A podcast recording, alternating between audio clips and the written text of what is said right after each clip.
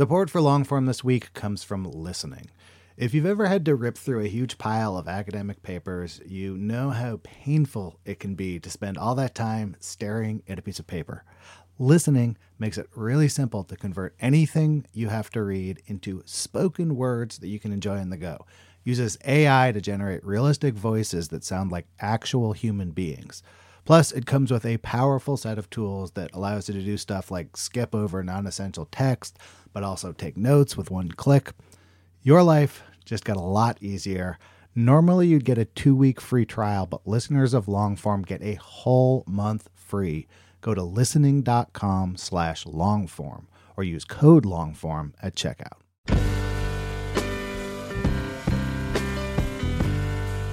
Hello, welcome to Longform Podcast. I'm Max Linsky. I'm here with my co-hosts Aaron Lammer, Evan Ratliff. Gentlemen, hello.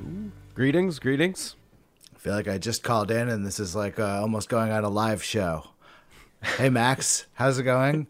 Uh, what is the show? Who who is uh, who is uh, who is the guest this week? I have no idea. The guest this week is George Saunders. That is a that is a great and legitimate surprise. Uh, it is a great surprise. He has been on the show before, as you guys remember, which was um, almost eight years ago now. Wow. eight years ago. Eight years ago, George and I talked in uh, this tiny little back office at the McNally Jackson bookstore in Soho.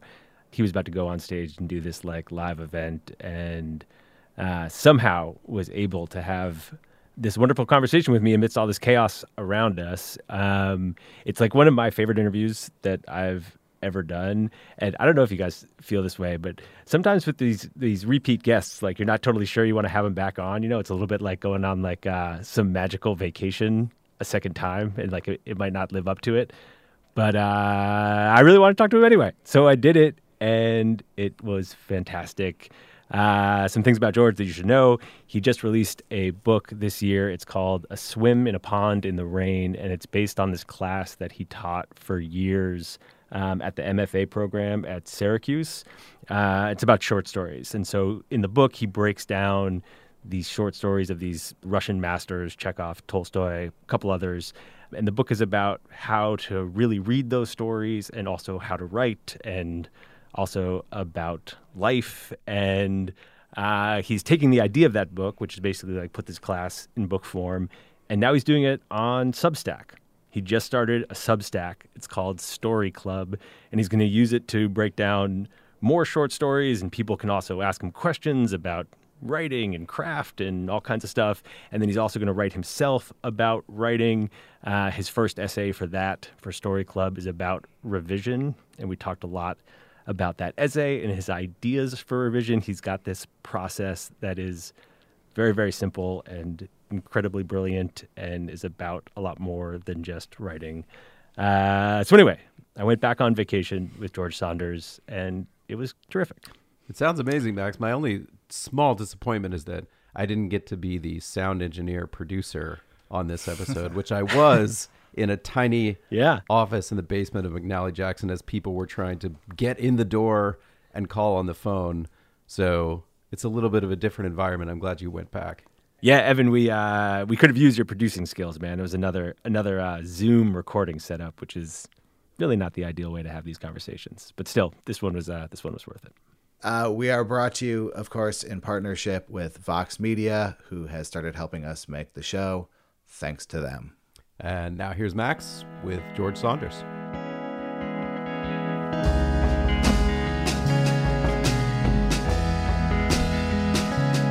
Hey, George. Max, how you doing? I'm all right, man. I'm uh, I'm so happy to be doing this with you again. Me too. Thank you for having me back. Last time we were uh, in a bookstore in a back office, and uh, you know now we're three thousand miles away. Yeah, it was a crowded bookstore with a ton of people and everybody cohabitating, and breathing on each other. Yeah, it was sweet. Uh, well, how are you, man? I'm I'm I'm good. I'm pretty happy. I just sent a book off, to, uh, a book of stories that I'm really happy about to Random House, and um, yeah, everything's everything's good. You know, considering the general shitstorm, I, I feel uh, I've been. I mean, for me, the whole thing throughout has been trying to keep a you know, a positive attitude, try to be productive, and it f- feels like it's, you know, I'm, I'm, still doing that generally. That's working for you. I have a pandemic ponytail, which is not working for me, but You know. you look great. Yeah, well, you can't. That's because you can't see it. It's uh, it's around the back here. But Um, could I ask you one more question about that before we start talking about this Substack thing? yeah, I think a lot of people I know have attempted to keep a positive attitude and stay in a decent place in this time. And it feels to me particularly like, I don't know, man, maybe it's this new variant, maybe it's the end of the year. Who knows what it is? But there's something about the last couple weeks that feels like even the people I've known who were doing a pretty good job of that are getting tired. yeah, no, for sure. I, I think that's really true. I, I the only thing that I've noticed in myself is I went from, okay, I'm going to hold my breath until this whole thing is done and we can get back to quote unquote real life, you know. And now I'm more like, oh, so maybe all those years, what I thought was real life was just a really fortunate bubble that we happened to be on. And maybe, you know, and, and if you look at history, it's true. You know, I mean, there was, there have been far worse periods than this. So I'm trying to just say, well, uh, you know, no, no exaggerated hope and no exaggerated despair and try to, you know, don't take it too hard. Uh, and, and I think, but, you know, one thing, uh, this might segue us into the Substack thing, but I'm noticing that there is something really good, like objectively beneficial about trying to cheer people up. You know, like I, I've kind of gone back into my my habit of joking with people I don't know, like at, at stores and stuff. Uh-huh. And um and, and I'm like, you know, when someone does that with me, when someone reaches out to me in that way, it does kind of make you think, all right, we're you know, we're gonna be okay. So I, I'm I'm kind of um I guess I'm just accepting that my previous view of what was normal was probably inflated, you know, and now here we are. So it's I guess it's just you know like in every time you at some point you have to say okay so this is what life is, and I had a projection about it, and I've just been corrected, you know, it, and now I have to sort of institute all the old verities, you know, about being a positive person, a good person, even in this sh- shitty moment. I, it reminds me a little bit when I, I went to cover the Trump rallies in 2016, and I went out there with this idea that was actually wrong, which was that this Trump thing was a little blip. A small group of erratic people were making a clown show. Ha ha ha, let's go look at it. And then, of course, it turned out that the clown show was like, you know, half the country or something. And so, so the thing is, my understanding was wrong. My, my little projection of the world was invalid, you know. So that painful thing of going, oh, okay, so the world isn't wrong, it was me. Uh, that's you know that's very literary actually. You know when you think about it, to kind of say, yeah, my mind makes this story about the world, uh, and now that I'm standing in it, it seems that my my idea was too little. So now I have to let the world correct me, and I think that's what I'm feeling in these last few weeks when it is very despair making. But for me, if I if I say, okay, yes, it is despair making, if you insist on clinging to your previous vision, but if you take this as a period when the universe is correcting your ass, you know, it's it, then it, it's a little more. At least it's more interesting or exciting, I guess. Maybe I don't know. We'll see. If you can experience this just as a reminder that you were wrong before and will be wrong again. Yeah, you're always wrong, actually, a little bit, you know, and and yeah. So uh, and then you know also like I, I think it's making me think like we have this wonderful dog uh, who's 15 years old and she's you know she's having some issues and you know so it's like okay so is that important or not like if i can keep in good spirits about that if i can really be helpful to her is that a good thing or not it's you gotta say it is you know even you know it's in the scale of the universe you know but but i think actually in the scale of the universe that's kind of all you got really you know the little the little pod around you uh, of things you can influence and if in one's despair about the big pod you forget to be attentive in the little pod then you just threw away both games you know something like that i don't know Yeah. the ponytail there's no excuse for the ponytail i'm just saying that All you can control is your bad pandemic hair. Yeah, exactly and even that i just i'm just one with it i don't care I, you know. That reminds me a little bit of um, the exact way you put it. Reminds me of the mantra that my my wife and I had uh, when we had babies, which was um, never celebrate, never despair. exactly Like take nothing that they're doing well for granted, and take nothing that's going poorly as forever. that's perfect that's really good It's going to change the next day anyway. That's perfect. That's so true. That's so wise. That I think that I think Isak Dinesen says something about that about writing. You know, I write a little every day without hope and without despair. Hmm. You know, because when you think of it, hope and despair or optimism and pessimism, they're both kind of like wishful thinking. And and the, the reason you do either one of those is to excuse yourself from the present moment. You know, like to, to sort of make go on autopilot. I'm always optimistic. You know, you just drove a stick through my head. Thank you for the coat rack, or you know, or I'm always pessimistic. Yeah, yeah, those are pretty kind of pretty roses, but they're going to die. You know, it's all just trying to get off the hook of of struggle, I guess. Yeah. Um, well, let's talk about this Substack. I'm curious about it. Yeah. I will say when I when I found out that you were doing a Substack, I thought curious. Yeah, I thought that too. I was curious about it too. um, I, I, it's been so much fun. I can't even tell you. And I think the reason is it's somehow we got lucky, and it feels like a continuation of my teaching thing uh, that I've been doing at Syracuse. So I'm teaching less there now than I used to. And uh, this just kind of the last week or so, it feels like um, the feeling I used to get when you would start a class and go, ho ho ho, this is going to be good. These are you know these people are smart and they're here for the right reasons. So so far it's been just kind of blissful. You know, I'm just writing um, little essay about revision, a little essay about just whatever occurs to me, and then pretty soon we're going to start doing you know looking at individual stories. But so far it's been incredibly fun. And it feels really connected to the book you put out at the beginning of the year, A Swim in a Pond in the Rain, which was breaking down these sort of like uh, Russian masters short stories. It's it's in that spirit of the book. It was part of the idea to try and extend that teaching to sort of as many people as possible. Like I read the book sort of as like I'm going to take this class that I've taught for years at Syracuse and try and make the cost of it, you know, a, a hardback and and maybe the Substack is like some way to try and expand that even further. Yeah, it, it, was that, and it was also selfishly that when I wrote that Russian book, uh, it actually really helped my writing uh, when I when I was done with it. I couldn't. I was really surprised. I got kind of rejuvenated, you know, about the story. And then when the book came out, I got so many amazing letters and emails from people in a different tone than usual. Like usually, if you if you put out a book of fiction, you get some people saying I really liked it, other people saying I want my money back, or you know whatever. Uh, People but, write you, I want my money back emails? Yeah, well, at least one guy did. Yeah, one guy did. one, one guy who I've thought about every day since. yeah, exactly right. He's dominating my whole life. I, I, had writer's block for eight years because of Norm. Um, no, but so so but this, this these emails were more like I want to play more. You know, here's what I thought about your interpretation. Here's what I think about this Tolstoy story, and it was so genuine and kind of um, and and that was when I wrote the book. That was kind of the one of the hopes was to do it in a tone that would welcome people in, even if they didn't like stories or they didn't like the Russians. It would just be kind of a wide doorway. So there was something about that, you know, to pick up on that energy that the book had created and go, oh yeah, that was that's nice to be in that kind of a relation with people. I don't know if this is true, but to some extent, when you're a writer, I don't know, it's a different job. A teacher, you're there to facilitate, and and you're sort of there to get out of the way, and that is, uh, I like that feeling you know, uh, as opposed to here's my book. What'd you think? You know, this is like, well, let's talk about these stories. So yeah, so so uh, Substack contacted me. and I didn't really know what it was or what it would be used for, and then somehow it was like this moment when, oh yeah, I could just keep. You know, there were like three or four stories that I couldn't get into the Russian book.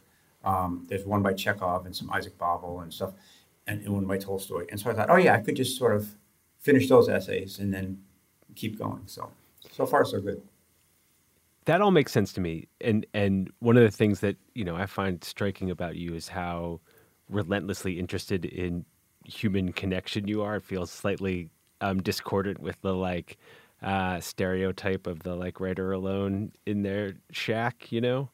Mm-hmm. And so I, I understand that in that way, but you've also been writing and talking more, I think, in the last year than I've heard you before about your relationship to time and how much of it you have left.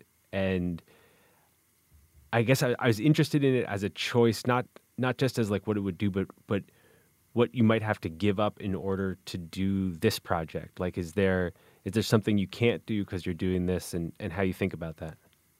Yeah, well, actually, I died last week. That's a weird thing, and I'm, that's why I'm so concerned about it. You know, I no, I, you know, I think actually I have a habit, a bad habit of talking too much about age, and but but it's it's interests me. Like the idea of getting older that is happening to me is really fascinating because your whole life you see old people and you're like, wow, that must be weird, you know. And then when you when you're on the inside, it's really interesting, you know, the way it sort of happens or doesn't happen. But also for me, you know, I've I've noticed that uh, I have a lot of energy. I'm kind of a hyper, you know, high strung uh, person.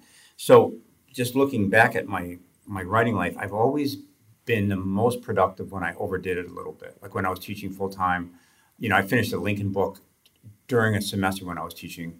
So I, and then on, on the other hand, when I relax and try to make more space for my writing, I tend to slow down somehow, or, or I, I think, you know, um, not by design, but I always put these things in front of myself. Like for a while, I wrote a column for the Guardian that was just a straight up humor column, and you know, try to play music. And somehow, I think whatever process takes place in your subconscious to speed you up, uh, for me, that works by putting more inputs. You know, by doing a little more than I should be. Uh, so I think this this it feels like that this week I'm just like suddenly writing a lot more and feeling really fired up about it. So I think that's part of what I'll. I mean, I talked to my students about it. We have to you know, learn our own system. Like some people really do need eight hours of seclusion. They just do, and no talking. And other people can do it different ways. So there isn't any one, you know, set of requirements, but we have to learn our own a little bit. And for me, to to pile it on always has been helpful. Oh, that's so interesting. It's like uh, the less time that you have, the more you can do. I think so. Yeah, there's something. I, if I um, I think maybe because my background, if I get too much time, I overthink things Whereas I have not enough time, I tend to operate more from sort of top of the mind intuition, which is actually not bad. I, I have a pretty good intuition. So um, it's just like if I have to do a meeting or something and I have a lot of, and I prep for it too much, then I go in like a robot. Whereas if you just throw me in there and I'm a little out of breath, I can usually rally, you know. So that's, a, but it's a combination of prep and then, you know, getting ready to be spontaneous. It's like prep and surrender. Yes. I need a t shirt with that. prep and surrender.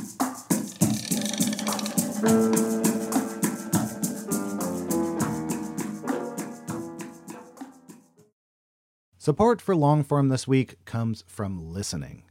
If you find yourself behind the eight ball, needing to read a bunch of academic papers or journals or any kind of dense reading material, you might make your life a lot easier by checking out listening. It takes anything articles, books, PDFs and turns the text into spoken word that you can absorb no matter what you're doing. The app has lifelike AI voices complete with emotion and intonation that creates a realistic and pleasant listening experience. So I had to go into the city for some meetings. I needed to review some PDFs, threw them in there, listened to them on the way. It was both pleasant and I kind of forgot that I wasn't like listening to a professionally done audiobook or something. Like very quickly, the voices sounded totally natural and human to me. This listening app might just transform how you consume reading material, and you can give it a shot yourself risk free. Now, normally you'd get a two week free trial, but listeners of Longform get a whole month free. Go to listening.com slash longform or use the code longform at checkout. Listening. Your life just got a lot easier.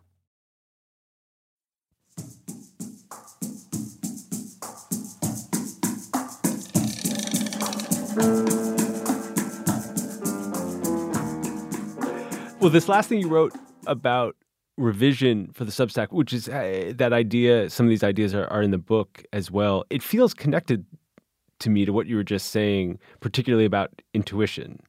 Like your process is so based in your own taste and intuition. Could could you walk me through your sort of like approach to revision? Because I think it could be helpful for people listening. Sure. I mean, I, I know for when I was younger, I had the idea that I think a lot of writers have, which is you have to know your shit and you have to then type it up. You know, like you you you know what you want, your themes and your all this, and you then you just type it up and convey it. And a related idea to that is that if you're having fun while you're doing it, if it's happening in your mind as you're writing it, then it'll necessarily happen in the reader's mind, which I think isn't necessarily true.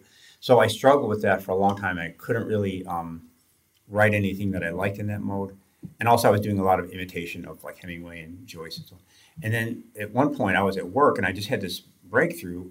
This sounds so simple in retrospect, but it was just that I had to use the same energy in writing that I did in life. So at work, I was kind of funny and kind of a, a little sometimes too frank, and you know, um, and I knew a lot about pop culture and I was interested in it and all. So it was just this light going on. Like, oh yeah, dummy, you, if you want to charm a reader, you have to try. You know, you have to actually think of there being a person on the other end and and that was related to just a kind of a real simple revision method, which I now summarize and kind of scale model as you know, you pick up your text that you wrote yesterday and you start reading it.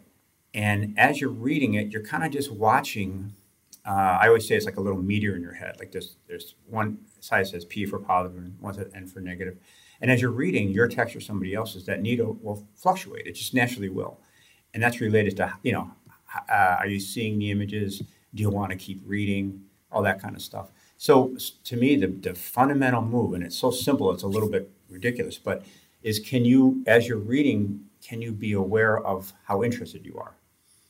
And can you be honest about the fact that every so often you're going to start boring yourself, even if it's your work?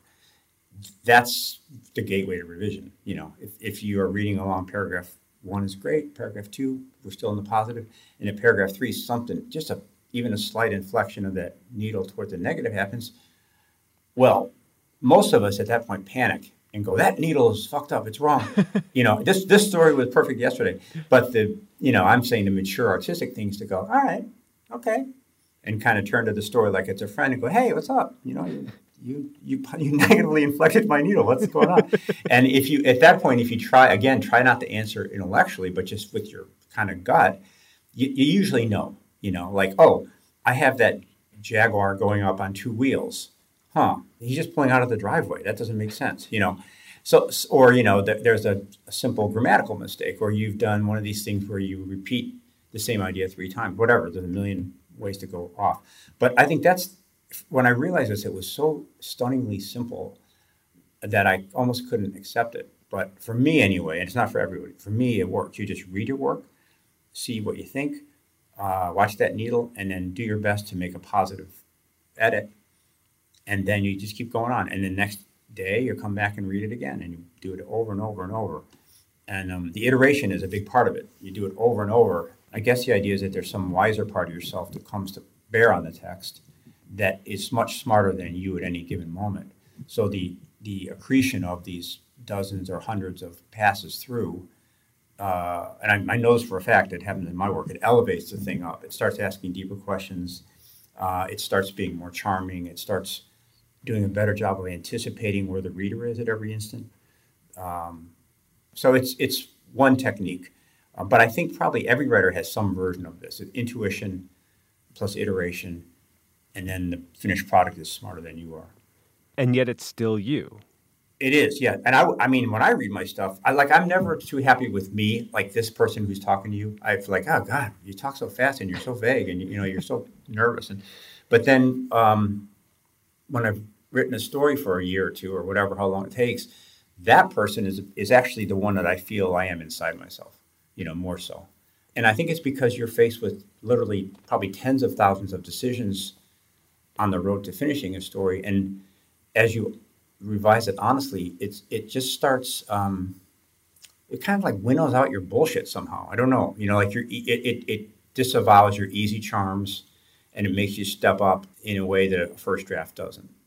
And then the point at the end is when you can go through the story and it's all in that P category. Pretty much, yeah. Yeah. And that can happen. And, you know, it's weird because when I was younger, that didn't happen. I, would start not liking it. But now, uh, and, and then there's a certain amount of generosity. Like you go, well, okay, this part kicked ass the previous 200 readings. Today I'm feeling a little constipated, so I don't like it. I mean, like, you know, you know, you're not being, but, but over time, yeah, over time, um, the story, you've, you've, polished it to where every moment seems to be earning its keep. Uh, and there's also like sometimes in an earlier draft, there's a feeling that of just, I think it, think of it as sag, like a certain place in the story. Like, yeah, it's written okay, but I feel like there's something, there's a bolder choice that I could make there. You know, I could put the character in a little more of a bind, or I could, you know, uh, those kind of things. But that's all part of this thing of just noticing where the energy drops. And yeah, at some point, you get to the last line and you're like, yeah, that's that's that's it. It's so interesting that you think of that as not just your best self, but your truest self. Yeah. Um, I mean, maybe those two things are just synonymous. I'm not sure. I mean, I, also I don't want to make too much of it. It's not like a mystical thing, but but if you, um, you know how sometimes a, a friend will come to you with a problem, and maybe you're not prepared for this, and sometimes you blow it, and sometimes you get it just right you know, sometimes you, you're just like, yeah, oh, that was a very good, honest answer that you gave. and other times you're like, why were you so, you know, like avoidant, or why did you tell her exactly the wrong thing? You know, so it, it's something like that. Like when you, when I read a story of mine that I'm finished with, I feel like I've uh, kind of blurted out something with more integrity than I usually have, I guess, or more, you know, more truthfulness or more zing, you know, something. So, which is, I mean, it makes sense in a way because you've gone through, and every time you've offended yourself, you you try to do better. And part of the way that I think about that too is just in those moments where where you are genuinely helpful to someone in need, or when you've got something that feels true, it just means there's less static. Like you're just bringing less yes. static in those moments. Exactly. Whatever. It's the same thing. It's the same thing we were talking about at the beginning. It's like whatever idea you had, you've let go of that. Yes. And also, there's a recession of the self. I think what we call the self. Like if you, you know, sometimes when I'm working with uh, an editor that I really like, there's a feeling that both of you have receded and the story has come up, almost like two doctors working on a patient. You know, you you don't really care who made the incision. You want the thing to live, you know. So I think sometimes even in editing or when I'm writing a story by myself, all the ideas I had about it seem like sort of selfish. They're, they're like, oh, these are my ideas about my story and that, you know, reinforce my view of life. And the story goes, yeah, but I don't want to do that. would you like me to be, would you like me to be a bad version of myself and honor your ideas, George? Or would you like to be quiet for a minute and I can show you something that's going to be even better. So so it is kind of a like the that uh, assertive self that I think is a valid part of writing. You know, that's why we do it. But that part has the wisdom to kind of recede a little bit and listen to what you know. It's like I always call it the energy of the story. Like the story actually, past a certain point, has things it wants to do, and and you didn't put them there. You know, and Stuart Dybek, that great writer from Chicago, says a, uh, you know, he says story is always talking to you, but the writer's job is to learn to listen to it. Is that something that you can get better at with time, more comfortable with over time?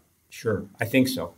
And it has to do with this revision thing because what it means is you don't like the way that the story talks to you is through those you know thousands of micro decisions that you have to make and some of them are so small they're just silly you know it's not it's not like the story saying you know how do you feel about eternal life it's just you know it's like a clause you want to leave that clause in or cut it you know but every time you do that, you're you're kind of slightly altering the direction of the story, and you're altering the questions it's asking, and all of that kind of stuff. So um, it's, it's almost like okay. So there there have been times where I'll um, I'll have a story that's pretty good for four paragraphs, and then in the fifth paragraph, there's something that I'm a little attached to.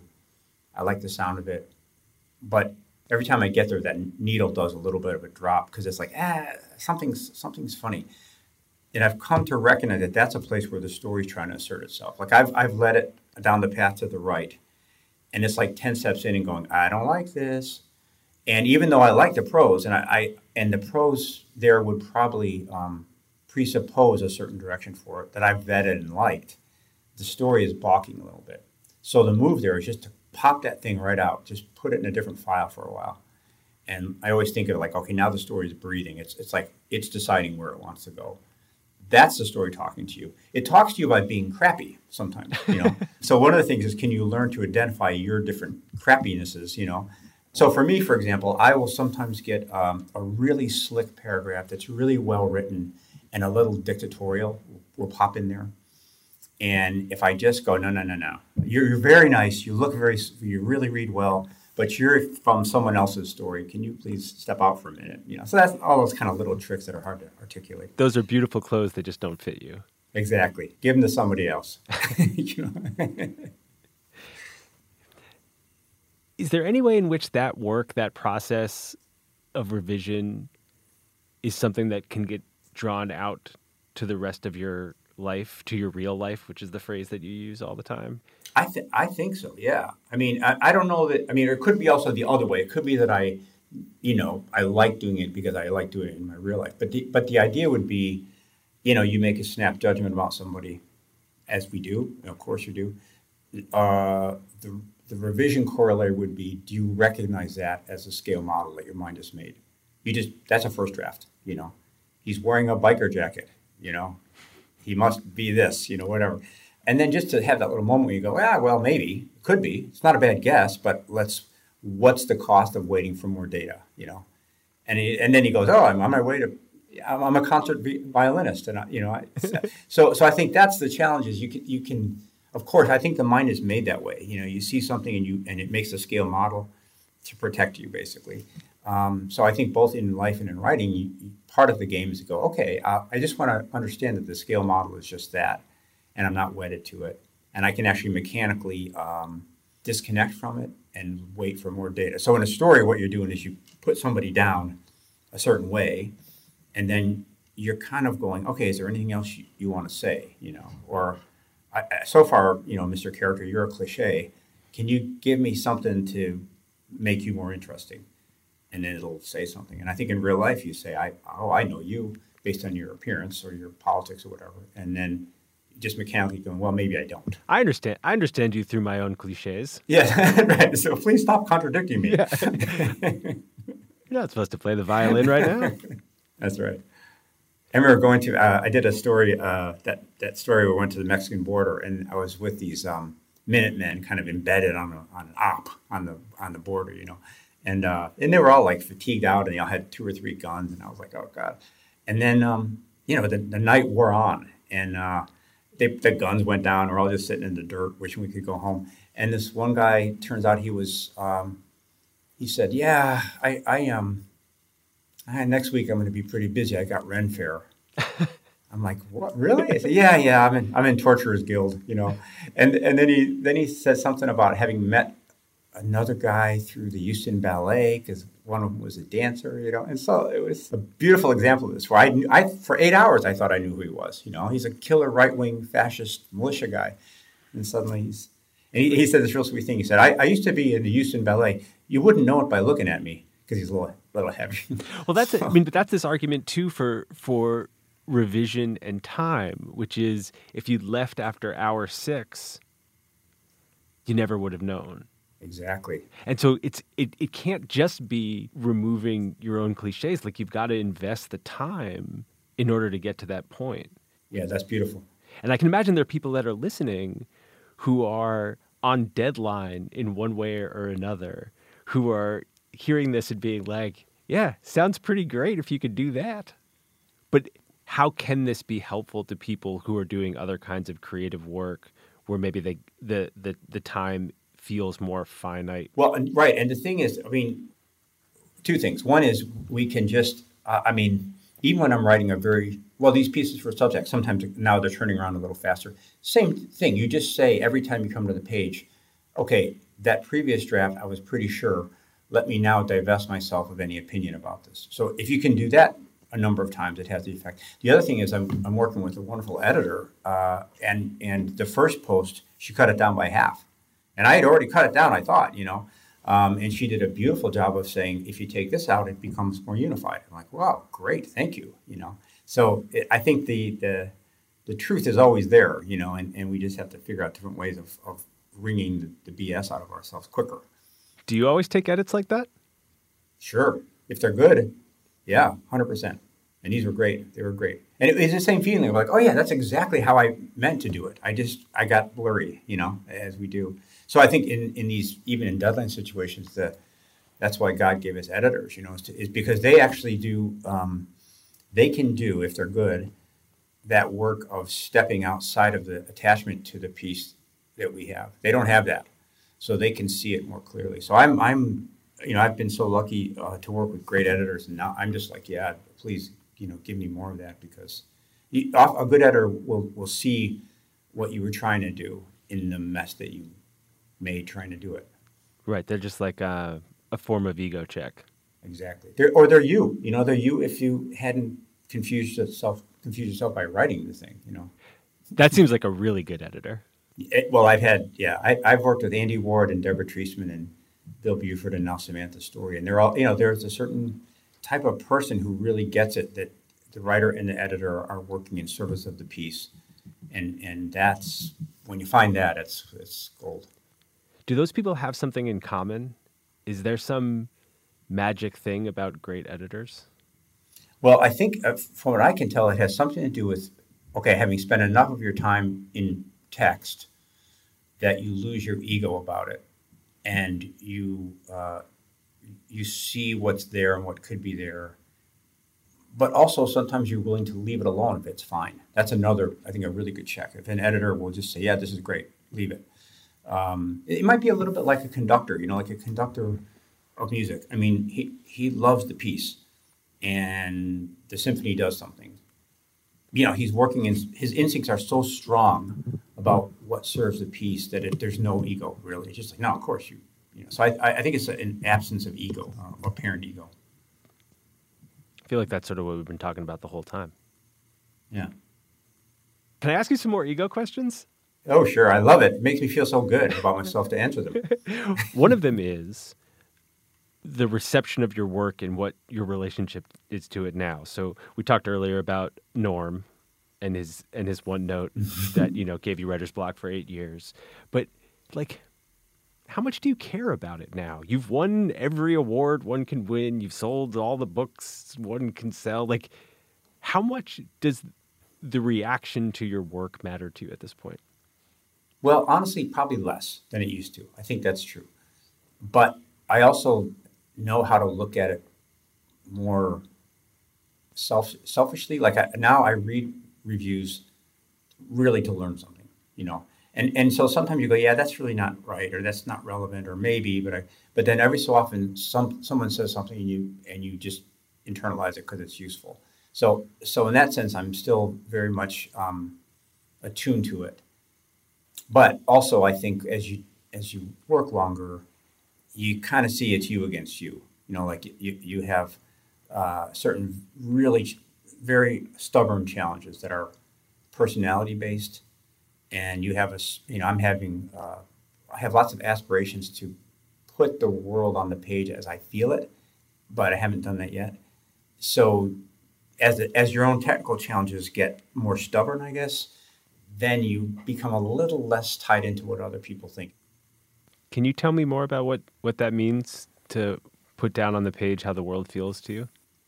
Well, one is I don't know. I mean, in other words, that it's never the case that I go, "Oh, I love life," and, and I write, "I love life," but it's that you're you're you're using your method that you developed all these years, and you're hoping that if you work it hard enough, it'll sort of inadvertently put on the page uh, a complexity and an affection that you actually feel. Even if it's dark, I don't care. Like I had a story called Ghoul recently, and I really, I was like, I really like that story. That's confuses the shit out of me. I'm not phoning it in. I there's some element of truth in it. So it's it's um, well, for me, it always comes down to this question of I really have so much affection for being alive, and I really enjoy it. And yet, I also am kind of um, leery about. You know, I, am I'm, I'm a little bit in negative minded in a lot of ways too. Like I really think things are uh, tend to be fucked up, and so to try to get that in the right balance. And of course, I, I think walking around in the world, I have it pretty much. You know, give or take. But to get that on the page in the right way, to, to sufficiently, you know, praise the loveliness of the world without being a sap, and also lacerate the world for being so goddamn mean, you know, to do those in the same story would be a great aspiration and I haven't gotten there yet. Do you think that you will? I mean, that probably not to my satisfaction, unless I, you know, lives at 800 or something. But I, I mean, you can. No, I don't think you have to feel that you will. You just have to feel that you're, you know, that fail better idea. You, you know, and and the truth is, you know, it's interesting having gotten some success, and having having that anxiety kind of assuaged a little bit. You see that it's really interesting that the essence of the thing is actually that little cycle wherein you desire to have an idea, you get an idea, you doubt the idea, you execute the idea, you're happy with it, and then you go back to the beginning again. And, and there's never uh, an end zone dance, really. It's just it's that cycle. And it, it, occurred to me a few years ago that that's what it is. It's not like you get to the end and then you say, "I finally did it. I'm a real writer." Right? You know, I'm not. I'm not a neurotic anymore. It's no. It's just that you you um, it's like if you're a mountain climber and your job is just to walk around the world, walking up mountains and coming back down. At some point, you go, yeah, no, that's this is what I do, and it feels a certain way when I'm starting out, another way when I'm almost done, another way when I'm finished, and I'm waiting for the praise or the blame. But that that cycle itself is really fun if you recognize that that's pretty much all there is. As opposed to like walking around the world hoping you're going to find a mountain that just continues to go up forever. Exactly. Yeah.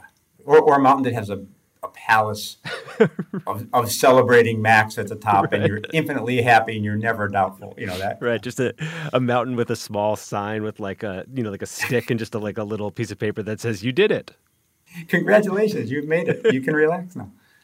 Yeah, but that, that was for me a big, I and I have to keep reminding myself of that because there is in this life, and you hinted at it earlier. There's a lot of very addictive things that happen in terms of praise and success. You, and it's very, it's so easy. It happens just within a single day. You can be in a good relation to that stuff or a bad relation to it. You can be like feeding on sugar, you know, or you can have one Pez or whatever and go, oh, that was good. So there's kind of a, uh, it's up to you. And it's, it's, to me, it's become one of the really interesting ancillary benefits of this kind of life is that every day you have a, a really considerable chance to engage with your ego and see the way that that thing tricks you.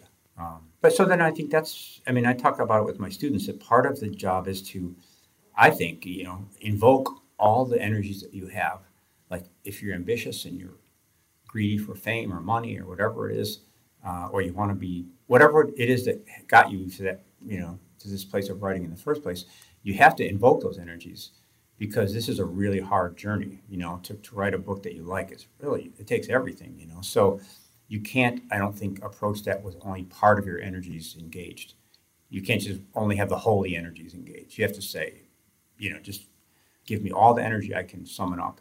And then once you, you know, you start doing it and you get some success, then you have to keep working with that all the time. Yeah, the last time we talked, I, I think towards the end, I, I basically just asked you, like, what's your understanding of the meaning of life? Yeah. What uh, did I get it right? Like a version of, which was a version, yeah, which was a version of basically like, can you point me to that mountain with the sign? Right, right. Like, do it's like uh, it's just like over there and to the left. If you could, if you could point me there, that'd be great. And and your answer was this wonderful thing that I've thought about again and again and again about the most sort of like uh, open version of ourselves and just trying to be there more of the time. Yeah, I like that. Yeah, it was it was pretty good that, that shows that I've gone totally static. That I I still agree with myself from six years ago about well, the meaning. well, part of the reason I bring it up was I was wondering like how how you're doing with that.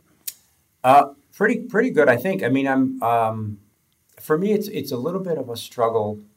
I make a, an artificial struggle, I think, between a writing life and then a more sort of meditative or spiritual life. And I, I sometimes will tell myself this, which is, oh, once I get what I need from writing, I'll stop and I'll dedicate myself full time to this idea about being open and you know and I I think that's probably nonsense you know because I, I see the ways in which I need work most when I'm writing you know writing and then also in the writing life. I see it has a tendency to put you out beyond your controlled boundaries more than anything else both in the creative part but I think also in the public part of it. But yeah I, for me the, the difficult thing is that being open sounds really good until it's nasty. You know, it's like like right now it's this pandemic or whatever. It, when when the being open is not sort of new age blissful, but but ragged and painful, then I think it's a little harder of a of a deal. So I struggle with that. I think. What what does that look like? What do you mean?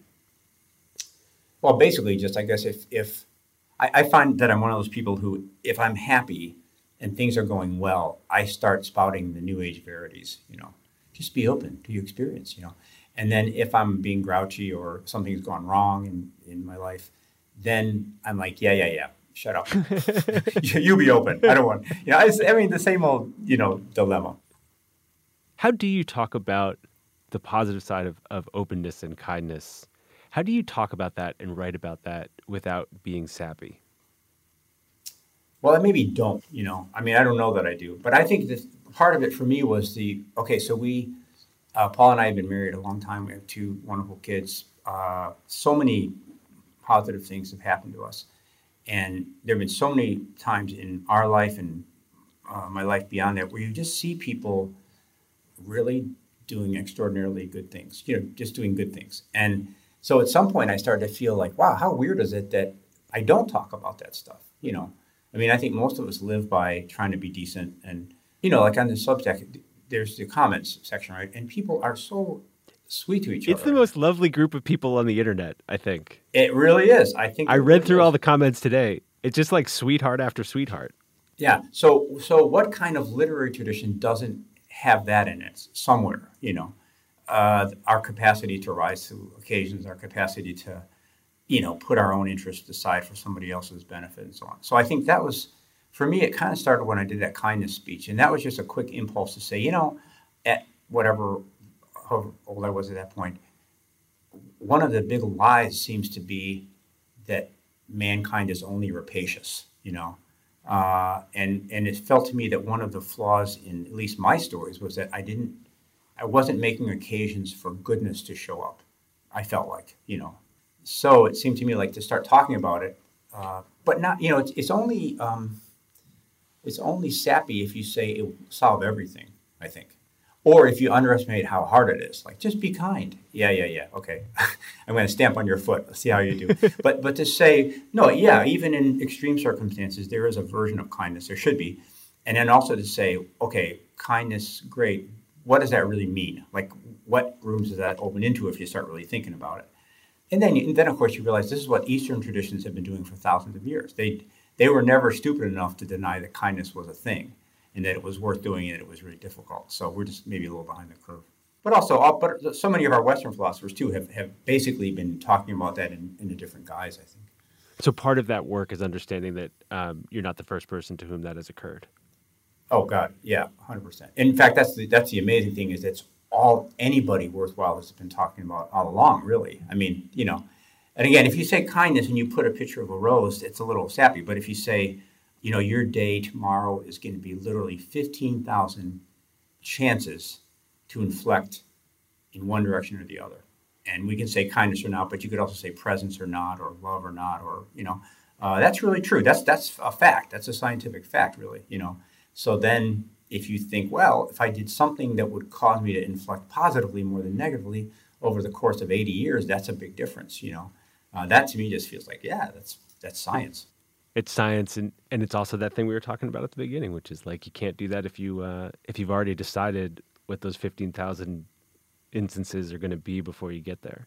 Right and i think also what i'm finding is you can't do that without failing a lot you know? Like like to, i think there's sometimes in the, in like the metaphysics of kindness there's a certain kind of person who uh, when after i did that graduation speech i was on the radio and there was a really funny sequence of calls this one guy said uh, uh, yeah, I, I just want to say I totally believe in kindness. But people are stupid; they don't get that. You know, that was one. And, and then the other, the other, another lady called and said, "I love what you're saying about kindness. It's so true. I think it's especially true of Americans. In Europe, not so much. You know, so there's always with any good idea, there's a we can make uh, you know a suit of armor out of it, and and, and you know embrace it without really admitting that we mostly can't do it, which is certainly the case for me. I got one more thing for you and I'll let you go, which is ending projects, ending creative projects. Um, I'm interested in how you approach that moment in your own work. I wonder if you have thoughts on that. Well, the only thing I've ever found that was helpful to me is that when I, because you know, with stories, you can get in these really crazy neurotic cycles where you really don't know what to do, you know, especially when you're trying to end them. And I, I always try to have this little heroic voice in my head, which is like, well, you know, this is part of it. You know, this is why it's going to be so great when you finish it because it's it's almost like somebody at the top of the mountain going, "Come on, come on! Yes, I know it's steep, but you know." So some of that, uh, and then I guess too for me, it's it's kind of like, I, all right. So I think part of this thing about trusting the subconscious and trusting the process is that when I get to a place where I'm blocked, you know, when it's, when it's really difficult, uh, not in the kind of fun difficult, but like truly self doubting, you know, and you call yourself a professional, that kind of feeling. Um, I, I, I try to say, well, okay, that's the piece is telling me something. And again, if I listen to it, I can solve it. I can. You know, it's almost like if your car isn't starting, it's still a car. And, you know, if you if you had the right tools and the right mind and the right openness, you could you could fix it. Of course you could, you know.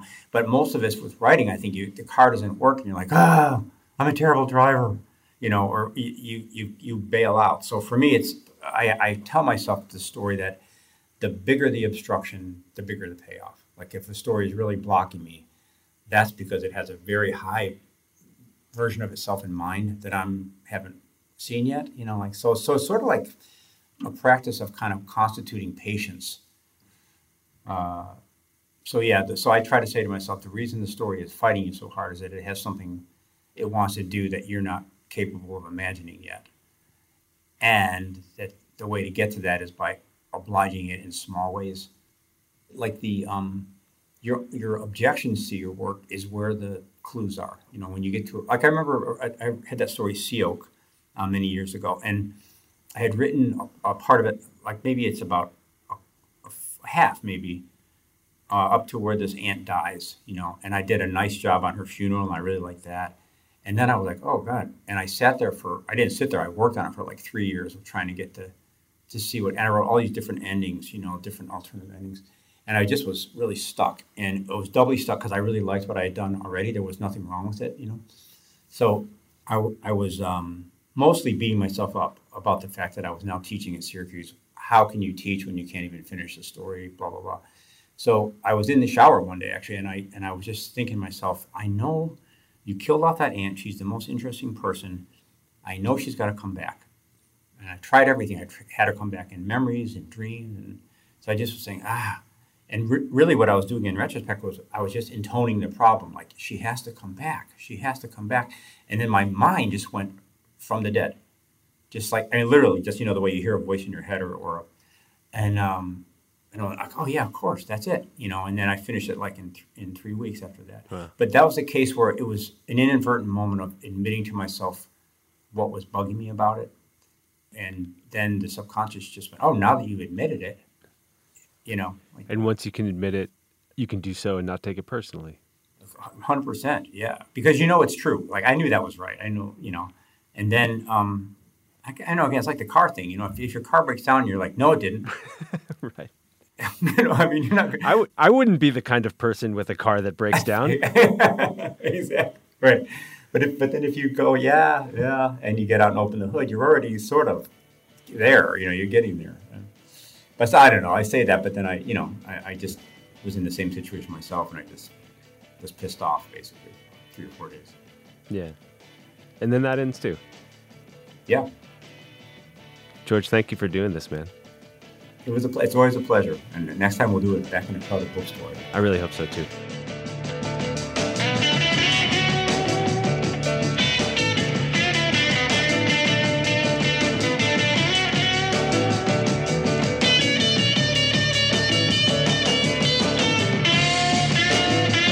Thanks for listening to Longform. I'm Max Linsky. My co hosts are Aaron Lammer and Evan Ratliff. Our editor this week was Seth Kelly. Thanks to him. Thanks to our intern, Noel Mateer. Thanks to everyone at MailChimp and Vox for making this show possible this year. And thanks to George. The Substack we've been talking about is called Story Club. Go sign up. If you like this podcast, you're going to like Story Club. And his latest book is called A Swim in a Pond in the Rain. We're going to take a couple weeks off. We're going to put through some of our favorite episodes for the next couple weeks, but we'll be back in 2022. See you then. Thanks for listening.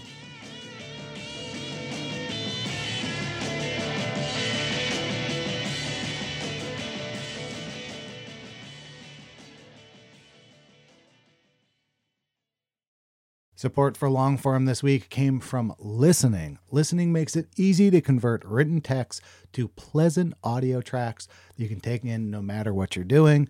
It offers AI voices that manage to express emotion and correctly pronounce complicated technical terms, all while sounding like actual human beings, not robots.